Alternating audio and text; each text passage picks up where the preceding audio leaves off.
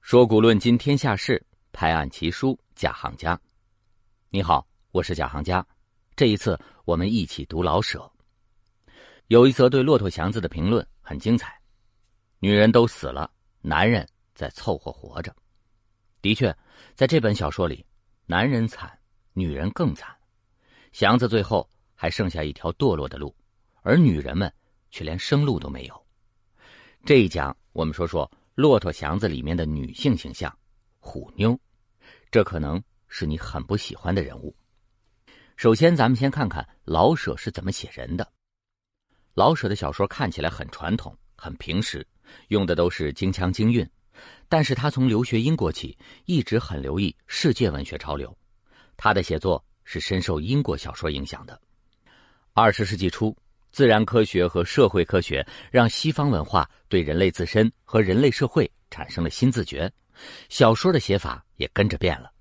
最直接的表现就是现代小说刻画人物从传统的个体描写转向了普遍的心理和精神分析。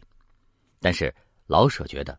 文学的事实是人的事实，人物仍然是小说创作的中心。我觉得老舍的选择除了个人的文学观，还有一个写作对象的问题。现代主义小说的宗师乔伊斯、卡夫卡的写作年代要早于老舍，但他们所面向的西方世界是个正在经历现代性问题的社会，所以他们选择了现代的写作方式。而老舍写的是生活在旧文化里的中国人，写什么？给谁看，决定了怎么写。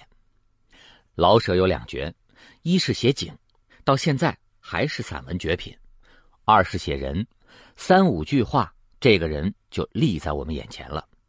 如果你以为这仅仅是深通人情、观察力强，那你就轻视了小说家的专业功夫了。老舍说：“写好一个人物，你用不着写他的一切，可你必须知道他的一切，要完全感知到他在故事以外。”是如何活动的？人物的准确性不是小说的根本目的，更重要的是通过外在让读者认识到生命的内在。海明威有个出名的冰山理论，就是说写小说要像一座冰山，呈现在文字上的只是浮在水面上的一小部分山尖儿，真正支撑作品的是水面下的庞大山体。虎妞这个人物是整个故事的发动机。祥子命运和性格的转折都是由他发动的，虽然作用重要，但是虎妞的戏份并不太多。可每次出场的虎妞下面都有一座冰山。我们读到虎妞的时候要留意一点：对虎妞的描写并不是完全客观的，是随着事件推移，跟着祥子的眼睛和体验在变化的。虎妞刚出场的时候，除了做事爽快干练，从里到外。都像个男人，并没有什么负面描写。他对祥子像老嫂子疼小叔。在虎妞引诱了祥子之后，他在祥子眼中的形象就成了母老虎、吸人精血的妖怪，一直没有改变过。从呈现个人心理活动的角度，这是完全自然的。但要从情理上说，那件事要不是祥子自己愿意，也不会发生。因为老舍的小说太成功了，虎妞。如今成了悍妇的代名词，在这部小说里，小福子是让人为之落泪的人物。其实虎妞也同样不幸，把她的行为放到今天的社会新闻里，实在没什么骇人听闻的。从情理上来说，她蛮横霸道，控制欲强，欺负小福子，半欺负半强迫的让祥子娶了自己，人品确实不怎么样。但是他也没有犯罪，比起他那个抢过良家妇女的爸爸。或者敲诈勒索的孙侦探，包养暗娼的夏先生，又算得了什么呢？虎妞的手段自私，目的不过是追求正常的家庭生活。祥子的堕落经常被归罪于虎妞，但是分析情节，虎妞的作用是间接的。在那个世界里，女人没有权利，也就不该负主要责任。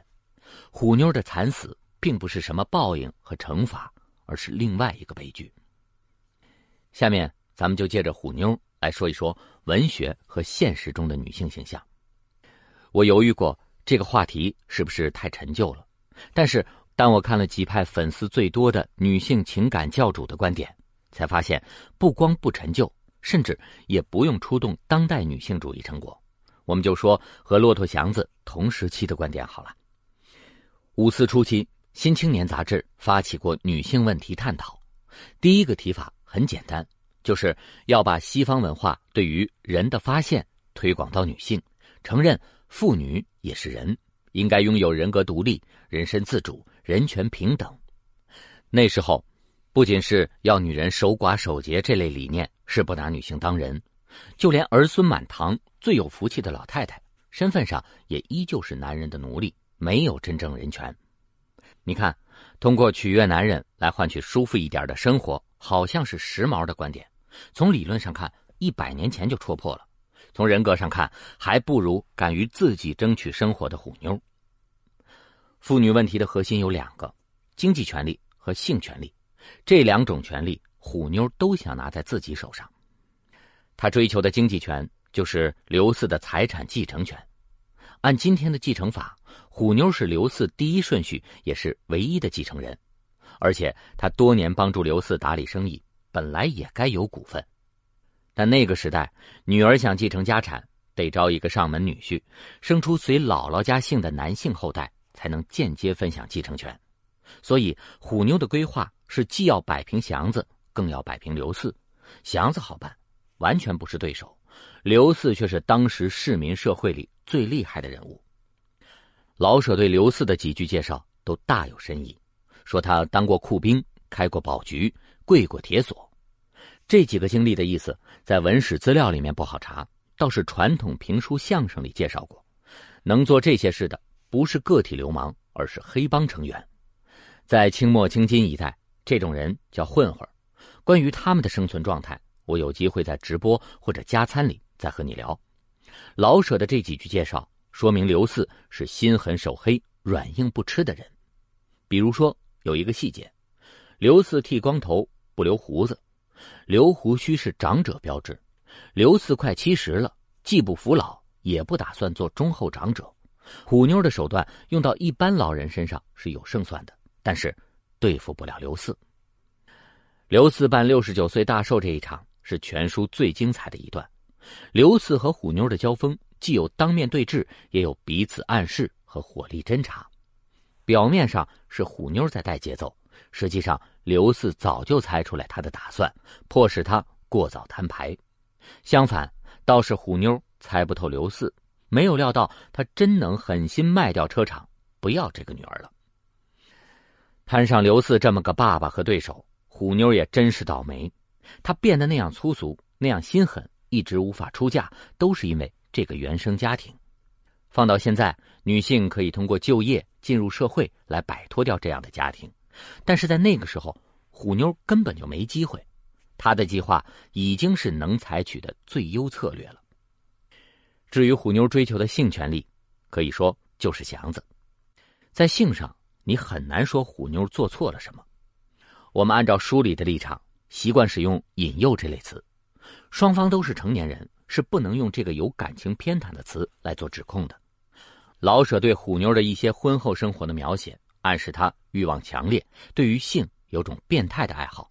但这仍然只是私生活，而且虎妞婚后也没有出轨行为。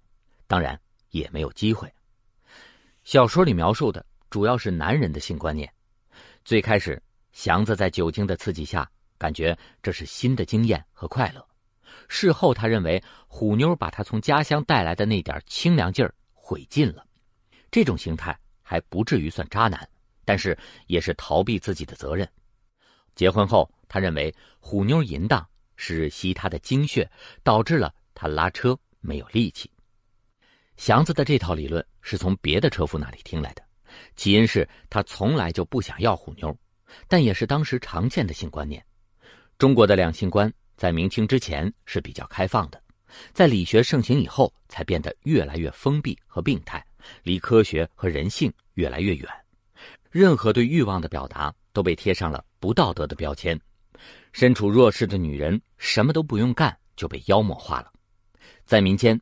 这种压抑的性观念和被世俗误解的佛教不净观结合起来，形成了一套戒淫禁欲的观念。这种观念让女人在两性关系里既被物化成取乐的工具，又被污名化成诱骗男人的祸根。相应的，另一个病态方向是希望女性在男性的保护下保持冰清玉洁，永远像天仙一样被供奉。我想，回复人的自由和天性。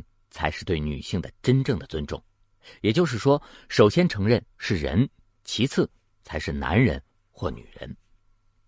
很可惜，直到今天还能听到有一种女德班在提倡女性婚前守贞等等一类的原则。贞洁这两个字的单方面标准，在历史上杀死了多少女性，造了多少孽？我仍然不用现代材料来反驳。引用一位中国父亲在一九四零年写的一段话吧。我的长女二十二岁了，现在是不是处女我不知道，也没有知道的必要。便是她的丈夫或情人，倘若真的受过教育，也绝不会问这些无意义的事情。希望你能宽容虎妞，希望你生活在更宽容的世界。最后总结一下，对女性的真正尊重是全面承认。女性的人格独立、人身自主、人权平等，尊重她们完整的财产权利和性权利。留一个讨论的话题：你最喜欢的女性文学形象是哪一个？最喜欢的是她的哪一点呢？期待在留言区看到你的精彩分享。下一个单元，我们开始讲四世同堂。